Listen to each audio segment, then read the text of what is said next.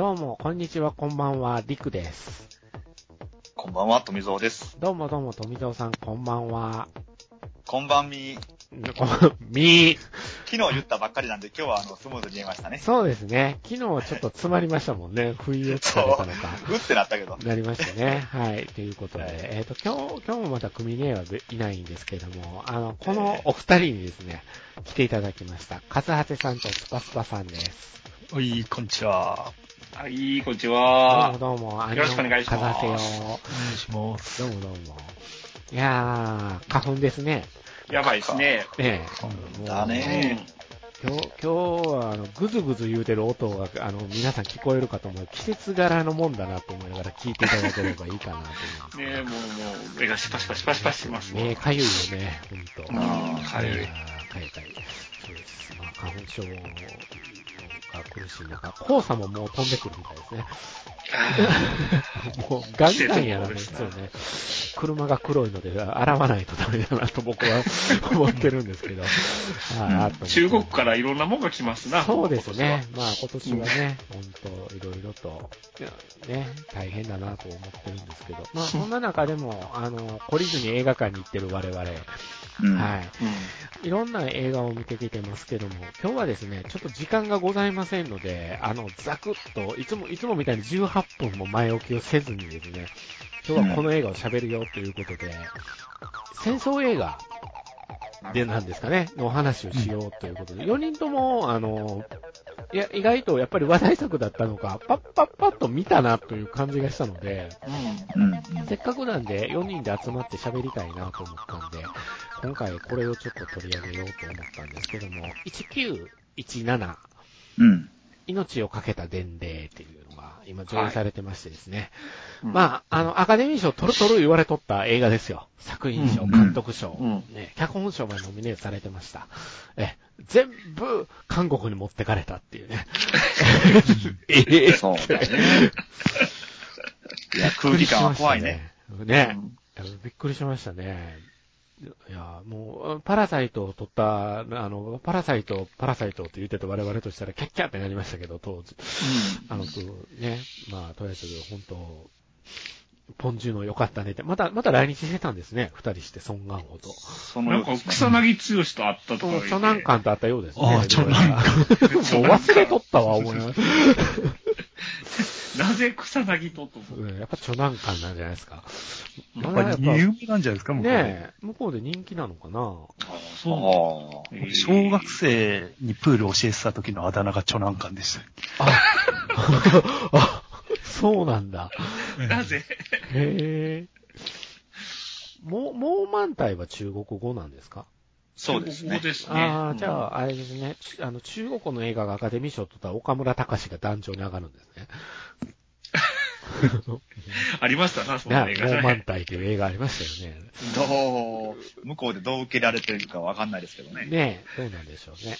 はい、そんな感じで、えー今日は1917命をかけた伝令、えー2019年、えーイギリス、アメリカということで、公開は日本の方は、えっ、と、2月の14日だったんですけども、今年の。うんアメリカの方では、えっ、と、年末にどうも公開したみたいで、えーいアメリカ、イギリスかな？年末に公開みたいな感じでやってたみたいです。はい。えーっと、簡単にあらすじだけざっくりとま読み上げますけども、第一次世界大戦真っ只中の1917年、ある朝、若きイギリス人兵士、スコフィールドと共に一つの重要な任務が命じられる。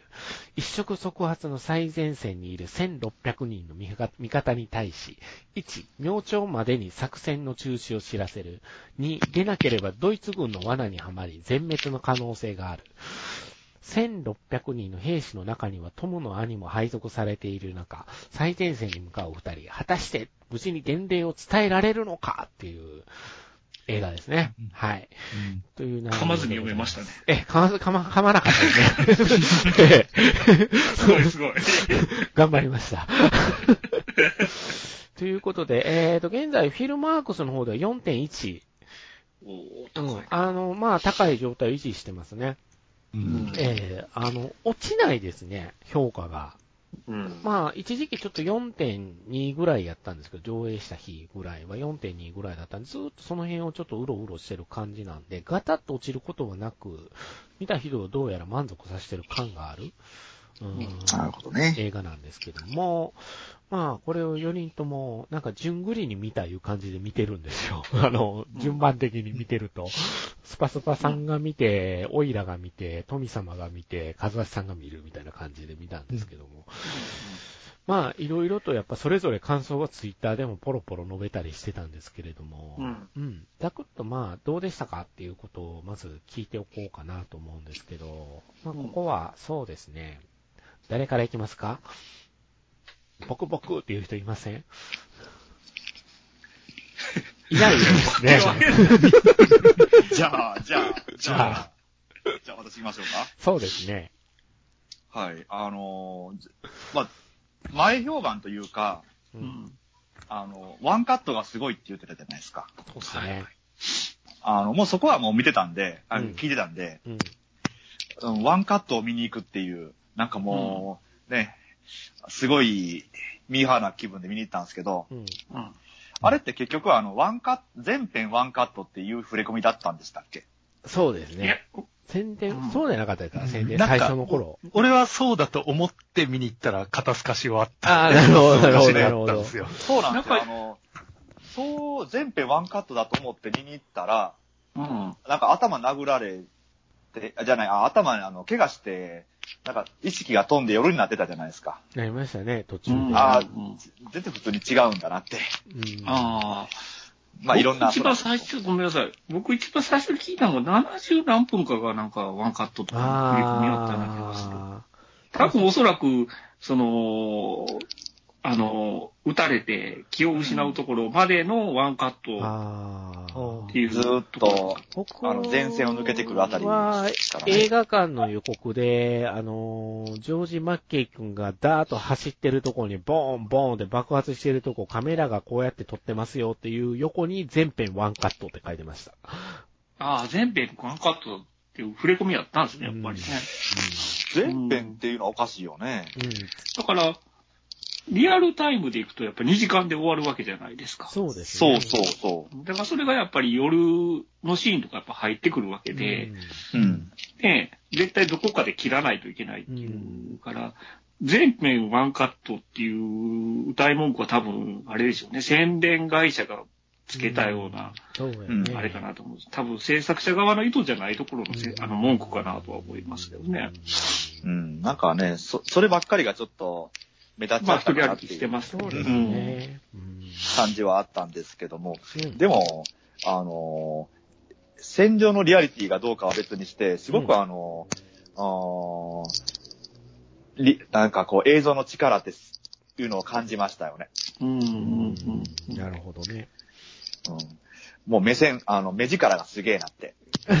ああ、なるほど。マッケイ氏の。マッケマッケイ君の確かに、あの、目がね、彼クリッとしてるから、目つきが変わるんすよね。そうですね。そうねうんうん、途中でね。うん。最初は行くの嫌って言ってたじゃないですか。うんうんうんそう、目が死んでた。うん。もう帰りたいのに、みたいな顔してたんよな。うんうんうんそうそうそうそっていう、その、俳優の演技力とう。うん映像力はすごいなっていうのがなるほ、どまあ私の感想でしたね。うん全体的なね。はい。はい。うんじゃあ、笠瀬さんは？なんか、自分も本当に富蔵さんと同じで、うんあんまり情報を入れないで、ああ、ワンカットなんだって勝手に思い込んでいったら、ワンカットじゃねえじゃねえかって思っちゃって、まあ映画は悪くないと思うんですけど、うんそうね。で、あと、自分は、そ、まあ、まあまあ、そこそこっていう感想なんですよ。うん。全体的に。うん。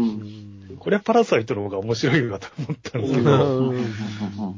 なんか、ワンカットの長回しにもうありがたみを感じてないんだなと思って、自分は。なるほど。うん。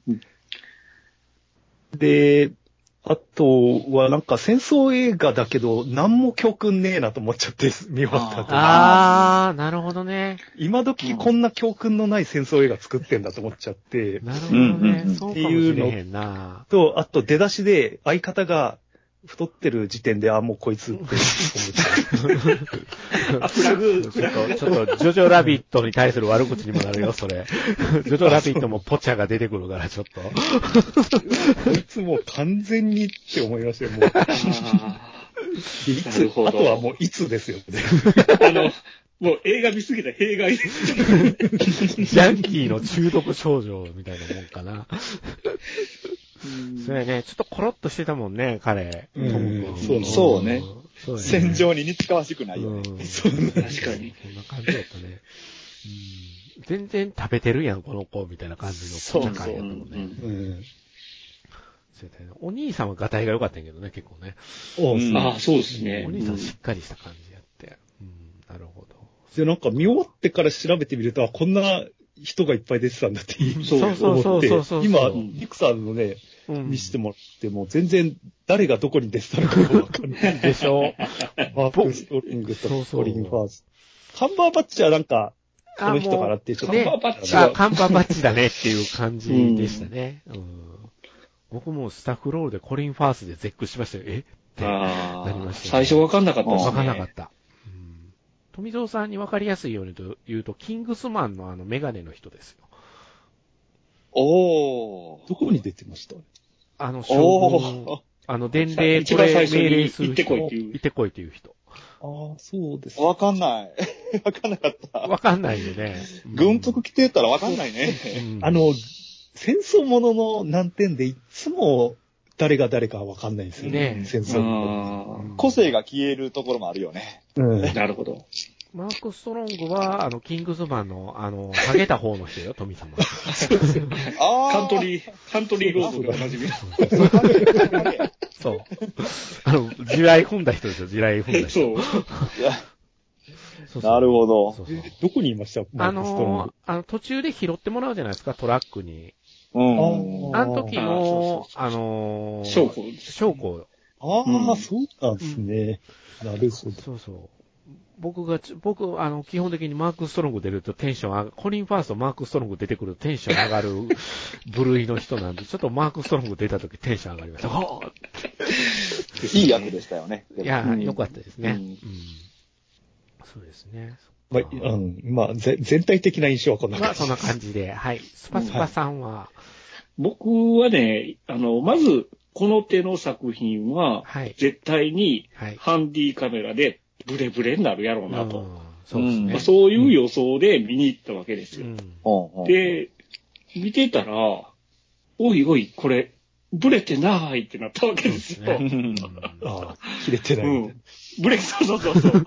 あの、ヒゲ剃りの CM みたいな感じでね、ブレてないってなったんですけど、うんでその技術が、思いのほかすげえなって思い出したんですよ。うんで、一番最初僕、その、前編ワンカットっていうのを聞いてないけど、前編ワンカット風っていうのも聞いてたんですよ割ってるけど、つなげて、うんそういう風に見せてるよっていう情報もあったんで、そのつなぎ目がどこなのかっていうのを見てやろうっていうのもあったんですよ。うん。で、結果、ほとんどわかんなかったんですよ。うん つなぎ目が。あのー途中で、えっ、と、多分ドイツ軍のあの残壕からこう地下に入って、あの、ネズミが出てくるところあるじゃないですか。うんうんうん。あそこでブービートラップとかがあるじゃないですか。うんで、あそこは真っ暗になるから切ろうと思ったら切れるわけじゃないですか。ううんんで、まあ多分あそこでは切ってあるんやろうなと。うんで、もう一つは、言ったら、あの、ドイツ兵に狙撃されてで、で、その狙撃してるやつの部屋に入ったら、逆に撃たれて気を失うっていうシーンでうんうんうん。暗転するじゃないですか。で、あそこで切ってやるっていうのも分かったんだけど、他がほとんど分かんなかったんですよ。それがすげえなっていうのがまず思ったのと、で、やっぱりその映画自体がすごく新しいものに感じたんですよ。なんか、あの、他でもよく言われてる からそうなんですけど、ゲームみたいやなと思ったんですよ。オープンワールドのゲームをやってるような感覚うんを。なるほどね。うん。うん。なんかそれに近いなっていうので、映画としてはあんまり見たことないタイプの映画やなと思ったのが、結構衝撃的やったんで、うん。で、ツイッターにも書いたんですけど、まあこれはちょっと新しい映像体験やなと。うん、で、で、アトラクション型の、こう、映画やなっていうふうによく言われるんだけうど、ん、うん、アトラクションムービーっていう形では僕は片付けたくない映画うんと思ったんですよ。うん。うん。で、アカデミー賞のその賞レースの予想で、皆さん1917を上げてらっしゃったじゃないですか。うんうん。でもそれもわかるなと思って、これ見た後で予想しろって言われたら、やっぱこれが取るやろうなっていうふうに予想してもおかしくないなと思って。うんうんまあ結果、パラサイトは取りましたけど、うんうん。僕はこっちが取っててもおかしくないなって思ったのが、うん、感想です。なるほど。うん。僕はですね、やっぱりそのワンカットっていうのに引っ張られてたところがあって、うん。うん。もうワンカットイコールブレブレになるっていうのと、う。ん。あの、はっきり周りのシーンが見えなくなってしまうんだろうなって。いうのが、ちょっとボケボケになるんじゃないのみたいな感じなところがあって、そのワンカットワンカットってちょっと言い過ぎてるところが、こう、ピンと全然来なくって、うん。だから別に興味ないなっていうスタートやったんですよ、この映画。うんあの、ところが、そうなんですよ。スパスパさんがワンカット風だったっていうとことカメラがブレなかったっていうことをツイッターで言ってくれたから、あ、うん。じゃあ素直に見れるかもって思って、あの見に行った結果、スーパーマリオブラザーズやって今になると思ってるんですよ。うん。その、その心は。いや、ずっと横スクロールしてるような感じで物語が進んでいくじゃないですか。どこでこれ、編集切ってんねやろうって思いながら、やっぱ僕もちょっと思いながら、撮影のこう切ってるところがちょっとよくわからないなって、どこまでがセットで、どこまでがセットじゃないのだろうとかいろいろ思いながらこう見てて、ずーっねと、その中心点には誰かが、主人公が、たちがいるんだけれど、そこからずーっとカメラがま、舐めるように周りを撮っていくんで、その、ぐるぐるぐるぐる。だから、まるでスーパーマリオブラザーズで、あの、地下の、ブービートラップのとこなんかは、あの、地下に入った1の2ですよ。スーパーマリオっていうところの。でででででででのところですよ。これってまさにそんな感じの、だからちょっと若干僕アトラクションムービー的に見てました。うんそういう意味では。戦争映画確かに主人公が常に画面の中央にいる感じ。そうなんですよ。。うん。ちょっと息、息、俺は息、それ息苦しいなと思って、もうちょっと周り見してよって思ったんですけど、なんか、ピントが主人公にあ合い続愛けてるから。遠くが見えないし。そうそうそうそうそう。でもまあ、それはそれで狙ってやってんだとは思うんですけど。そうそうそううんだから、ドラクエは、ドラクエの一作目みたいな感じ。キャラクター動い、キャラクター動かず、テレビの画面の真ん中におって、周りの背景が実は動いてるみたいな。うん完全にこれそれじゃないと思いながら見てて。うんなるほどなうんやっぱりその監督の話では、あの、 Call、Call of Duty とかは意識したっていう。みたいですね言ってるみたいですね。うんうん。はあ。そうなんよ。 Call of Duty 以後の戦争映画を撮ろうとしたっていうのは、すごくあるらしいよね、今回。らしいですねう。ん。 Call of Duty、そうか。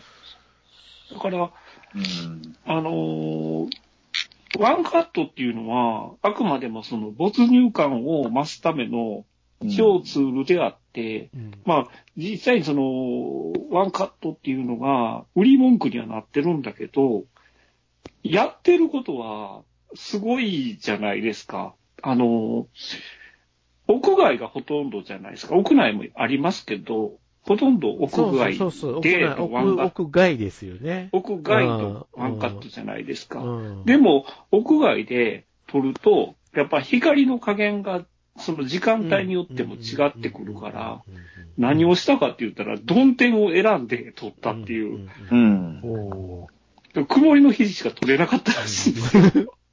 はあ、はめっちゃだから太晴れてる時に。陽があんまり見えない映画なんだよね、これ。うん確かに。そうそううんああ、じゃあ影の付き方とかで編集がバレないようにした。そうそうそうそう。だから、晴れてる時はずっとリハーサルしてたらしいですよ。持ってきたぞって言ったら今やーって言なって、るほどね。ダッシュで撮ってたっていうことみたいなんですよ、メイキングとかを見るなと。ああ、そっか、じゃあ、だから相当時間をかかってる。そうそうそう。あの、ピーカンだと撮れないっていう。延々と撮れない。延々と撮れない。雨でも撮れないっていう。そうよね。雨ダメ、雨ダメですよ。雨でも撮れ、撮れないし、晴れでも撮れない。曇りじゃないと撮れない。とんでもねえな。とんでもないことしてるなっていうのが、だから見ながらそれをこう感じたんで、これやべえなって思ったんですよ、見ながらね。なるほど。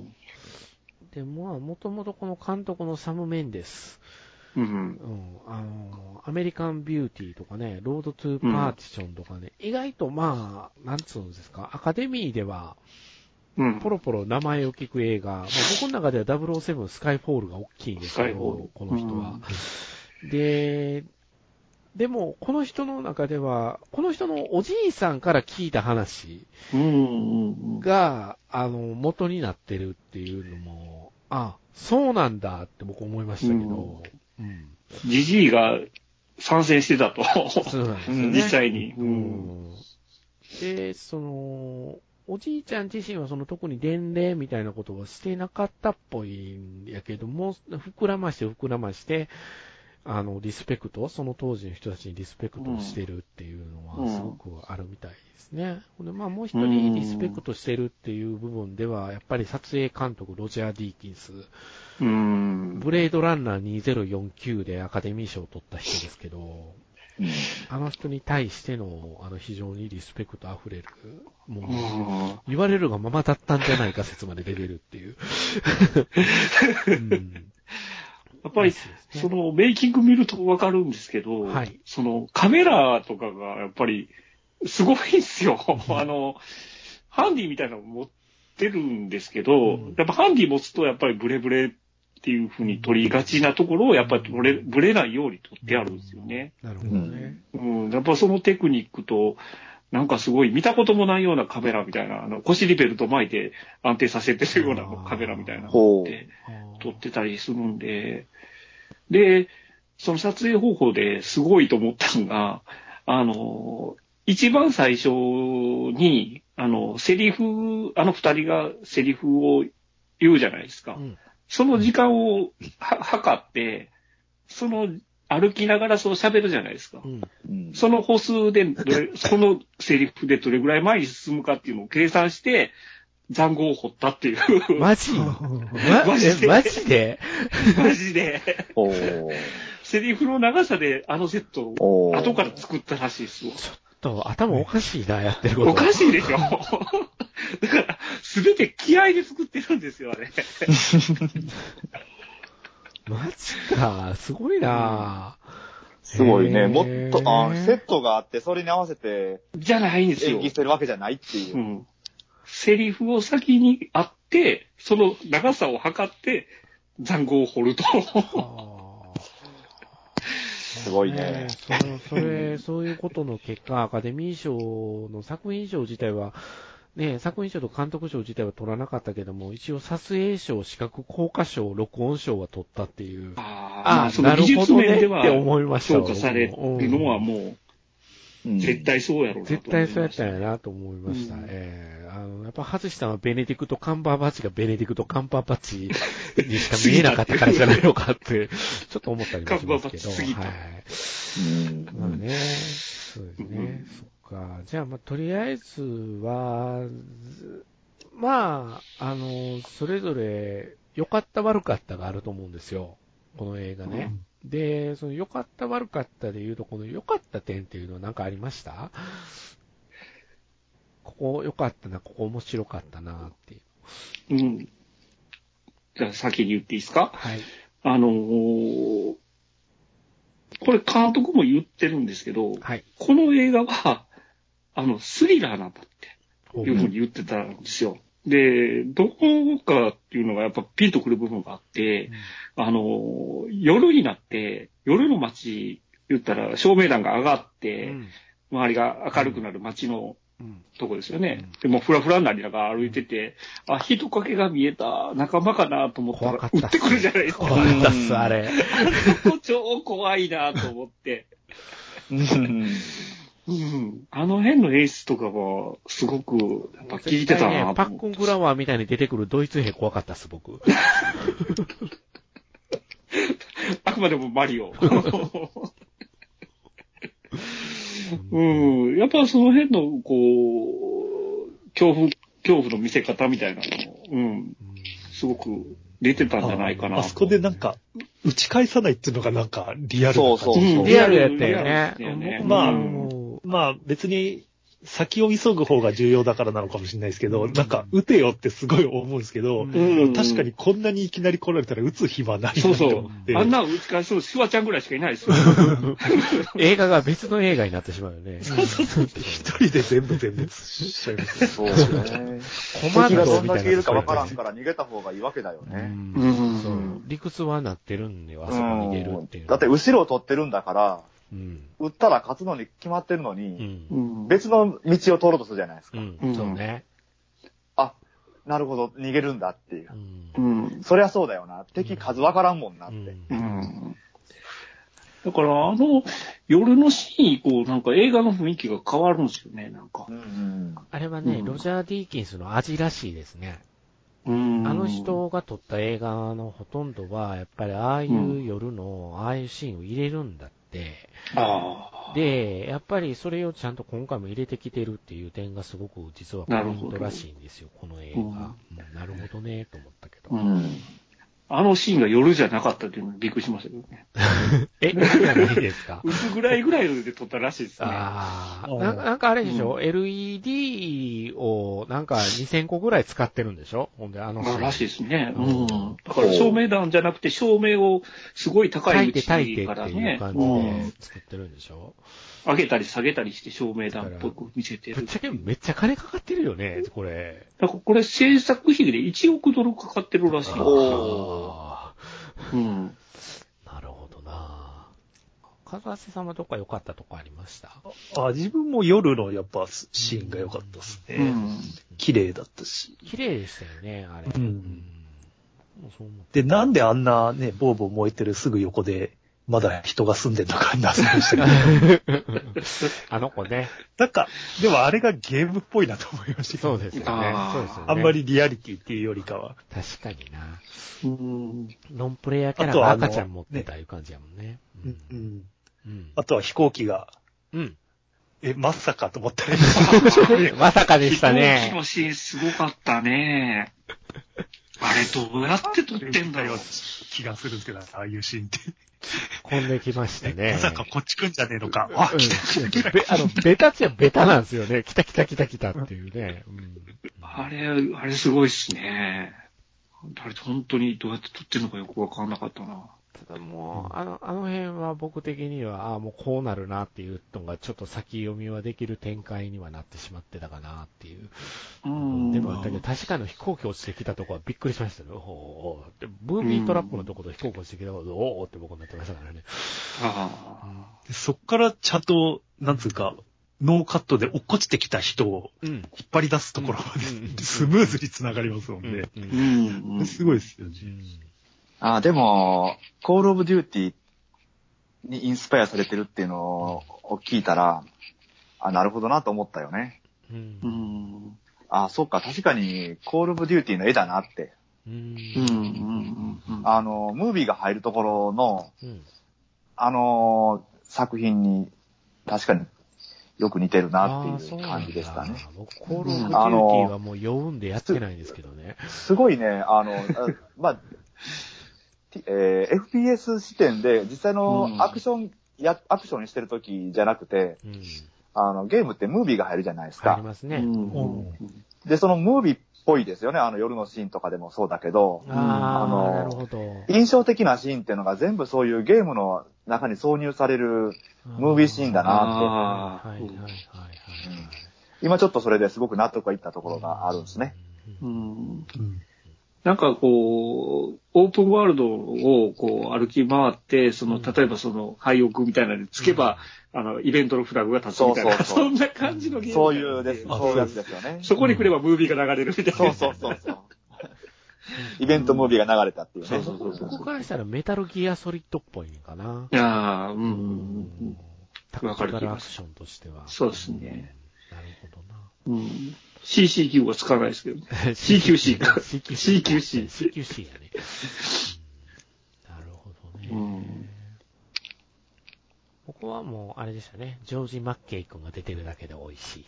ああ、マロン・ボーン家の、起きてっていう映画にあれに出てたすごく良かったんですよ、あの映画の彼が。うんうんですごく、あの、顔の作りが、マコーレ・カルキンに似てるっていつも思う。んですよ。おどことなく匂うあーマコーレ・カルキン種。う。んええ。だから、あの、ぽっちゃりくんも、あれでしょ、ゲームオブスローンズに出てる子なんでしょ？そうなんだ。ほんならしいですよ。へー。へでーでもその、そこまで知名度がないっていう二人を選んだのは英断だったかなと思うんですよ正ね。解やったと思うんですよね。うん。戦場体験をさせるっていう意味では、ノイズにならなかったですね。そうです。ね。カンバーバッチみたいにはノイズにならなかったかなと思う。最後振り返ったらノね、シャーロックだからね。あ、シャーロックそうだそうそう。うん。何ごねとんねん思いましたからね。撤退せんかいって。いやーあと、キャラが強すぎる。まあ、うんあの、僕、予告編でも散々パラ流れてるあの、ジョージ・マッケイ君が、あの、走ってて、後ろが爆発して突撃してるところ、あそこで、ガチで人が彼にぶつかってんのを見て号泣してました。ああ。あれがもうガチだなって思って、うんすごくなんか胸打たれて、泣いちゃいました。これってうん、あの、やっぱりスタートって声がかかったら止められないんですって、途中そうで。ですよね。うんだから、多少のアクシデントがあってもそのままやったって。うんだから、ぶつかったのも本当の多分アクシデントなんでしょうね。うんでもやっちゃったっていう部分2が。回ぐらいぶつかってるから、これわざとじゃないなと思って。うん。だから、ぶセリフつかった人あの、ずっとしゃがんでましたよ。そう、しゃがんで痛い痛い俺痛いってなってて。やっちまったと思ったと思うんですよそうあの人そうやろうな うん。多分死んだっていう演技っていうより、やっちまったで動けなくなっちゃったんだなと思って。ガクンってしてたもんね。うんなんか、異常なぐらい。そうそう。だからそのまま取り切って、彼も走り続けたじゃないですか。なんかそこにものすごい胸打たれたとこがあって。あだからあ。な、んか、うん。予告編の時に結構あのシーンってこういう風に撮ってるんですよっていうのがメイキング的なやつで流れて、劇場でも流れちゃってたんだけれど、あの、いざ物語の中であのシーンを見たら、その始まってからそこに行き着くまでっていうところまで一緒にこうなんとなくやっぱり体験させられてるから、その体験してきたことがもう完全に彼に感情移入僕してたんだなってうん。あそこですごく思って、ものすごく僕あそこ泣いちゃって、なんか、うん、すごくあそこは、今思い出してもちょっとね、うるうる来ちゃうんですけど、うん。よかったです、あれは。こんなにこう、なんか、泣くとは思ってなかったんで、うん。うっかりしてましたね。やっぱりその、なんで俺選んだのって相方に言うぐらい、後ろ向きやったわけじゃないですか。うんだからそれが、その相方が死ぬことによって、ね、こう、彼にはやり遂げないかん使命やっていうのうが、んね、彼に、やり遂げないといけないっていう使命に、ね、なるわけじゃないですか。ううんその成長がね、やっぱり良かったですね。よかっうん。た。まあ、あとはスナイパーですね。スナイパー。うんスナイパーのところはすごい。多分スナイパーどっかで絶対これ来るんやろうなと思ってて、うんあのスナイパー戦はすごく僕良かったですね。うん。なるほど、ここかと思いながら見てたところだったかな。あうん、そうですよ。でですね。あ、はい。はい。いいですよ。はい。あと一つ言っていいですか？いいですよ。何、なんかの映画に似てるって思わなかったですか？え、レスラ レスラーーずっかとレスラーカットだと思ってたんですけど。そうですね。レスラーカット、もう、あの、夜の街を行くとこはもうレスラーカット遠回しでしたもんねレスラーカッ。トの連続ですね。あの、富蔵さんにレスラーカットを言うとくと、あの、背中を、バックバックっていうんですか？あの背中。うん背中をずっと映すんですよね。あの歩いてる人の後ろ姿をずっとカメラで追っかけてくうん。映像のことを、レスラー、勝手にレスラーって映画でやってたんで、あれが起こると、大体あの後悪いことが起きるんですよ、どの映画でも。なるほどね富藤さんもレスラー見てください。もう本当に。もう我々3人のおすすめ映画ですから。あーっていう、あーってなるわけね。数、数派生レスラー理論ですからね。そうっすね。あかんやつってなるんだよね。あかんやつ、これあかんやつ。くるくるみたいな。うんそうそう。何の映画かな？このこの映画、ダンケルクに似てなかったですか？ダンケルクですよねなるほどね。サバイバルものだと思って僕見てたんですけど、はいはいはいはいあれも一種サバイバルものじゃないですか。なるほど、なるほで、か、あの、監督のサム・メンデスが、あれなんでしょ？あの、ノーラン信者なんでしょ？ど。あ、そうなんだ。らしいですよ。へえ。ノーランに影響しまくって、で、スカイフォールも、あれ、ノーラン影響があったらしいんですけど、多分これダンケルクで影響されてるんちゃうかなと思うんですけど。撮影監督同じでしたっけ？おーやったんかな？ダンケルクの感じに近いなと思いながら見てたんですけどね。なんとなく空気感がね。うん。ダンケルクはロジャー・ディーキンスは撮ってないですね。あ、そっちないですね。撮ってないですね。多分、ノーラン先生、清掃映画撮ったから、僕も撮りたいってなったんじゃないですか。ロジャー・ディーキンスはプリズナーズとか、ボーダーラインとか誰かが大好きな監督が撮ってる映画を撮ってますね。そっか、なるほど。うんなるほどファーゴとか撮ってますな。あそうですね。ねダンケルクは縦スクロールと思うんですよね、僕どっちか言うと。あ。ああ。に、逃げなあかんから、こう。うんうんそうか、なるほどな。そうか、それぞれだから、まあ、まあ、そうですね。良かったところ。あと、死体が結構リアルっちゃリアルかなと思ったんですよ。はあいや、あの、うんぷかぷか浮いてる死体が。あれは地元住民が勘違いしないように、これらの死体は全て模造品ですっていう看板を設置しないとダメだったらしいですよ。あ、そうだったんですうんね。大変やったらしいですよ。ぷかぷか浮いてるから、川に。川にねうん、一体ぐらい流れていくかもしれないしね。そうそうだよそうやね。そうやね。そうやね確かに。羊たちの沈黙みたいになるもんね、そんなことしてる、怖い怖い。そうですね。そっか。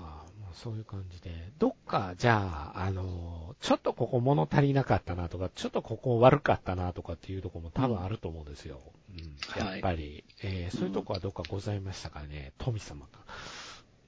まあ、基本的には、うん、戦場のリアルではなかったよなっていうのはありますね。うん。わかる。まあうんうん、作り物はやっぱり作り物やったんだなって。う。うんん。うん。なんかね残酷が綺麗すぎますよね。そうそうそうなんだよね。ああ。なるほど。ワンダーウーマンいてもおかしくない残酷だ。全部弾弾き返しますから ね。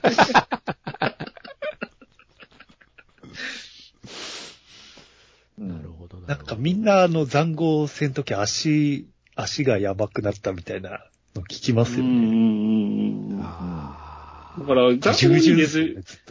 ネズミ走っててもおかしくないですもんうね。ん。うん。うん。まあね、その辺はね、まあまあ、やっぱり綺麗、綺麗というか、リアル、リアルではなくて、映像として見たときにどう映えるかっていううん作りだったんだろうなと。うんうんうんまあ、まず映像ありきだったのではないかと。う。うんん。思ったりしましたなるね。ほどね。うんなるほどね。他俺、多分、そ、それ、が、なんか俺もう、その戦争映画、うん。いいなんか戦争映画を描く意味、あんまないなと思っちゃって、なんか、うんなんていうのかな。なんか、プライベート・ライアンうん。はあんな戦争行きたくねえって強烈に思うみたいなうん。のとかが、なかったから。で、この前のあの、メルギブの、ねあ、、白装リッチ。オーリッチう、ん。うん。うんあれ、あれは、まあ戦争映画だけど、主人公の生き様みたいな方がうんメインでうんうん描いてたから、いいのかなって思ったんですけど、うんゴア描写パリパリ。今回のはなんか戦争映画である意味みたいなのがいまいち感じられなかったんですよね。う。ん。でそこら辺をうん。取っ払って戦争映画をやるんだったら、なんか俺結局見逃してるんですけど、あの、オーバーロード。あうー。からされると思うんだけど、こういう結構、真面目系でこれだけ、なんか、意義がないのを取っちゃうんだって思っちゃったんですよね、俺はなるほ。どね。うん多分それはそのリアリティがないっていうところからも来てるのかなっていう気もしました。うんなるほど。うんうんと、緩和球体が眠いっていう。うーん、うーん、あの、二人でぐだぐだ言うてるとことかかな。絶対こういう映画って緩和球体あるじゃないですか。ありますな。戦争映画。うん。う。ん。で今回もそこに漏れずあるんですけど、うん。そこが、なんか、あ、一人二人しか人がいないからしょうがない、うん話題がないっていうのもあると思うんですけど、うーん。うん。そこが弱いなって思っちゃってな、るほどあね。あ。なんか、僕は逆にそこの、その二人で喋ってるシーン、一番最初って、花畑から始まるじゃないですか。う。うんん。で、二人でこう、ぐだぐだ喋ってるうちに、どんどんどんどん、周りが戦場になっていくんですよね。あ うん。うんだからその、会話に気を取られてる間に、こう、周りが戦場になってくるっていう。そういうところはいいんですよ。うん。そういうところは良くて、あのあの赤ん坊が出てくるところとか、ああ、うん。なんか本当に何も起きない時あるじゃないですか。ああ、はいはい。飛行機が飛んでくる手前とかもちょっとだるかったよね。うん。わからなくもない、すごく。まあ、わかるけど、次起こるためうんの、こう、指を引いてる時間っていうのはわかるんだけど、そこが眠くなったってないう。るほどね。うん。でも、多分、理由としては、二人しか人がいないから、うん話題がないんですよ。うん、そうかもまあ、そうです。ね。うん。うん。だから、うん、僕のちょっと、あの、これはと思ったのは、まあ、よく被るかもしれないんですけど、この映画って、あの、ストーリーが一応あるのはあるんだけれども、基本的には A 地点から B 地点に行くまでの話じゃないですか。うんうん。で、まあそこにこういろいろ話を付け加えてるんだけれども、そんなにこう、がっつりストーリーがあるわけじゃないじゃないですか。う。うんん。で、その、反戦のテーマ的なものとかも、すごく薄いんですよ。うん。うん。そうなんです。薄いというか、それがなんでかって言ったら、あの、はお話自体が全然ウェットじゃないんですよ。うん。あの、軽いんですよ。うん。う。うんん。でも、そこを、やっぱり映像で見せたいっていうのが多分あったと思うんで、それが、あの、夜のシーン以降やと思うんです。うん。うん。で、夜のシーン以降、結構あの、スコフィールド君が、自分の内なるものとのた、あの、こう対面というかう、んそこから内なる会話が始まるんですよね。うんあれ以降。トラックの中とかもすごいもんね。彼がずっと周りの兵士たちがしょうもない話してるところ、彼だけがじーって黙ってなんか考えてるっていう。表情があそこのトラック乗ってから確実に変わっていくところから、その夜のところにずっと繋がっていくもんね。うん。スナイパー戦闘化して。すごくそのあたりがやっぱ分かりにくいっていうのはあるんで、うん、すごく、あの、難しいですよね。その見る人によってやっぱり全然違う風に見えるんかなと思って。うん。そうやねだから、うん。やっぱその、あまりにも綺麗に見えてるから、うん。あまり戦争の悲惨さっていうのも全然やっぱ伝わってこないし。戦争映画としては綺麗すぎるんですかね。うん。で、ドイツ兵がほとんど出てこないじゃん。あ、そうですね。出てこなかったですね。だから意見で見たのはドイツ兵を、その、ちゃんと向かい合わせて、あの、戦争の描写としては、すごくやっぱ逃げに行ってるなっていう意見は見ましたね。う。うんん。ははははそこは、やっぱり、プライベートライアンで、すごかったじゃないですか。そこってすごいこの物語の中ででも難しいとこじゃないですか？あの、うんドイツ軍は撤退してるっていう前提っていう。うん。うん。なんかあんま出てきちゃまずいっちそう、ゃねストーリー上そういうのを見せないようにしてあるっていうねっていうことでしょうでね、綺麗に撤退してますよ、残壕の中にも誰もいませんよっていうのを、うん。最初にこう、一応中盤付近まで振っといて、うん。で、トム君がああいう形で死んでしまって、自分が全部引き受けてしまうことになって、そのまま最前線まで突っ走るっていう話になってくるんで、そう。もう、その、メルギブ先生やったら、あのああ、スコフィールド君が走ってくるシーンで、後ろでボンボン爆発してそうでしょうね腕が吹っ飛ぶ、足が吹っ飛ぶなってたそうでしょうね。うんもうじ、あれやったら自分が吹っ飛ぶぐらいベルギブ先生はするでしょうね。なってたかもわかんないですね。そうな気がしますね。確かに。そっか。いや、この映画、まあ、あの、作品賞、脚本賞を取らなかった大きな理由っていうのが、イギリスほ本国での批判なんですね、まず。ほう、ほう。えてか、あ、脚本賞ノミネートされてノミネートされてるんですよで、そんなノミネートされるほどの脚本家って言われてるんです、この映画。やっぱり。うんでしょうね。オーダー売りじゃないですもんね。穴だらけだろうって言われてるところが実はございまして、そもそも論、あれは、あの、二人で生かして大丈夫かって普通思わないかっていう問題がないかっていう、諸説ございますね、これ。二人でって思う。そう。うん。せめて招まあ待編成で生かすやろ。一番驚いてましたもんね。そう。俺らだけみたいな。二人か。一人か、みたいな。無茶ぶりにも程がある。そうですね。ちょっとだから無茶ぶりすぎひんかっていう点がまずリアリティがなくなるよ大きな要素の一つはい。なんじゃないかっていうのをものすごく言われてるのと、もううん飛行機が飛んでるなって中盤わかるわけじゃないですか。飛行機が落ちてきて、吸ったもんだがあるわけですから。うんということは、そ、お空には飛行機が飛べてるっていうことなんで、撤退してるのは確認が空からできるじゃないかっていう。そっか。そうですね。ええ批判があるんですよ、この映画。そうね。言われてみれば。だから、なんで分かりきった状態なのに、わざわざあの二人に行かせたんやと。それもうん、たかがその辺におる上等兵ですよ。うん。一兵卒二人に任せるっていうのには、あまりに任務が大きすぎないみたいな風なことで、確かに。ちょっとそういうところがリアリティなさすぎなんじゃないっすかっていう批評家の意見が結構ね、あの、イギリス本国では叩かれてるらしくって、この映画。うん。そうなんですよ。ちょっとご都合主義的すぎないみたいなところがあるみたいですね。で、僕はもうそこに関しては、やっぱり、あの、戦争映画じゃなくてファンタジー映画なんだなって途中から見てて思ってたんで、あくまでも。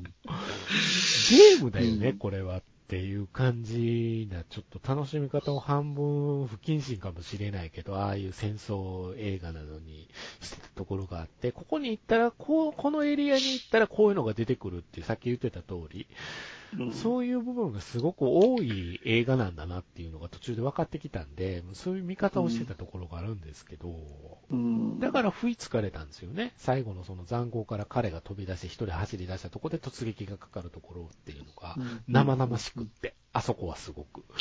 うん。なるほどって。だから映像の力としてはすごくあるんだけれど、お話が弱すぎるっていうのがアカデミー賞の結果やったんちゃうかって。もう片方の、あの、作品賞と監督賞と脚本賞取ったやつ、お話が強すぎたん。ですよ。やっぱり。ね。うん。単純に絵だけ見るとね、そうなん。ですすごいん。ですけどね。ね。うん。だから、絵だけ見た時のアカデミー賞は取っとるん。だよね。やっぱ、り。だから音響に関しては富蔵さん。は IMAX で見たん。ですよ。うん。羨ましい。ね、やっぱり全然違ったんじゃないかなって僕思ってるところで、僕は普通の地元で見たんやけど、それでも音響すごくこの映画綺麗に聞こえてて綺麗でよかった。とにかく綺麗。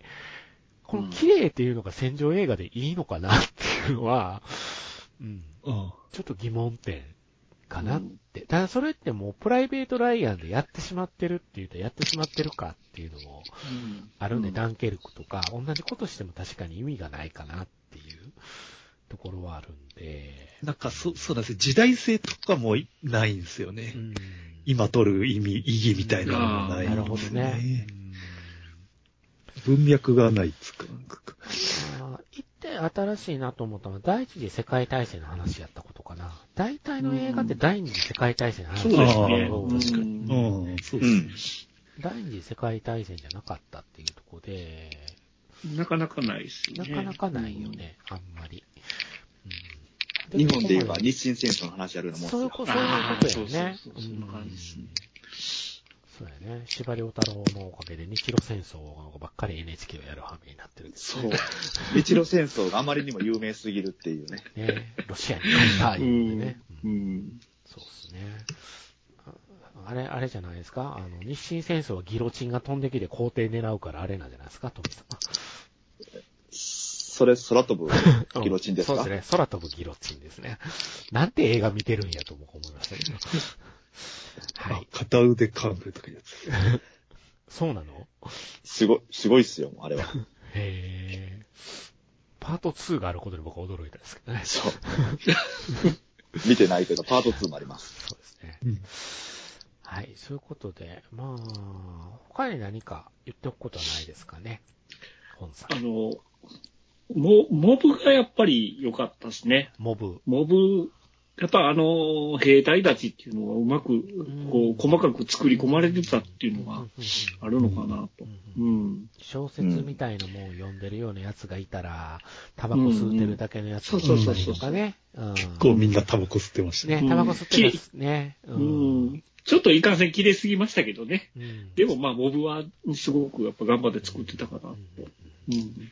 俺、あれですよ、あの、本当にワンカットだと信じ込んで見てたんで、ああの、あの、地下道で爆破した時に埋まるじゃないですか、主人公。埋まる埋まる。よくこの短時間で埋ま埋められたなって。なるほど。なるほどね。なるほどね。こんな顔真っ白によく短時間でできたなと思って、すげえなと思ったんですよ。うん。なるほど、なるほど。でもあれ編集してたんですね。いやー、その辺とかは多分そうですよね。うんもうゲホゲホ、口からも出てたもんね、ボッホボッホ。ボホってね。いやいや、なかなかね、あんななんかあの、コホコホした白い煙の吐き方ってコントでもなかなかないですよ、最近。でも、あれだけですんでよかったですよね。うん僕、あれで腕の一本ぐらい持ってかれるんだ。そうそうそう。おかしかないからね。割とうん丈夫だな、こいつと思って。うん悪運強えなっうんて。うんあいつ悪運強いんですよね。強っていうことだよね。言ってみたら、あそこまでたどり着くっていうのは。うん手怪我しただけですもんね。大きな怪我はあってだけですもんね。でもずっと痛そうっていうね。そうそうそうそう。まあ、非常にだからそういう意味では記号的なのかもしれないね。だから、ああいう、あのーなんていうの？その、たどり着いた時に歌歌ってるとことかっていうのも、本当の戦場でああいうことはしてないだろうみたいなんで、叩いてる人たちがいるんですよ、この映画ね。ええやん、そこまで言わんでもって、思うじゃない。戦場ではね、歌歌うんですよ。だから、ああいうなんか、ああいうところで果たして歌ってるのだろうかみたいな風に、こう、すごくその、意味ありげなシーンがいくつかあって、うん、まあそこの部分っていうのはやっぱり、その、この映画のドラマなんだろうねっていう風に捉えてたらいいんじゃないのかなって思ってるんだけど、僕は。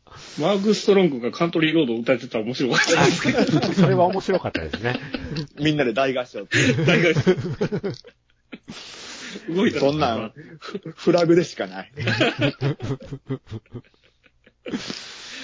まあでも本当、あの、ポスターとかね、あの、見てもわかる通りに、どちらかというと俳優に沿ってないっていうんですかね。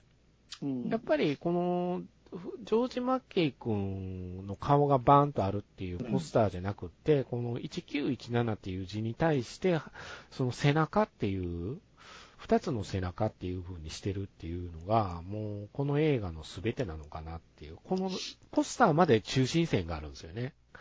彼に対して。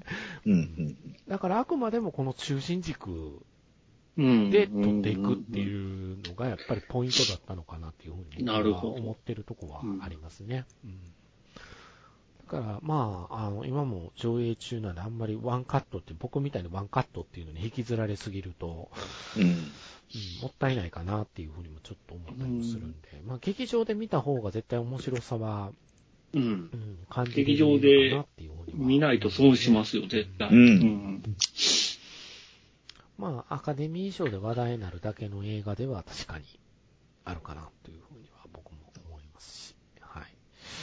という感じで、ちょうどそろそろ10分前なんですよ、1時間ぐらいの。何か言い残すことはないですか？ああん、戦車が出てきたのが、第一次世界大戦的だなって思ったんです。うん。はいはいはあの、タンクですねい。。タンク。うん。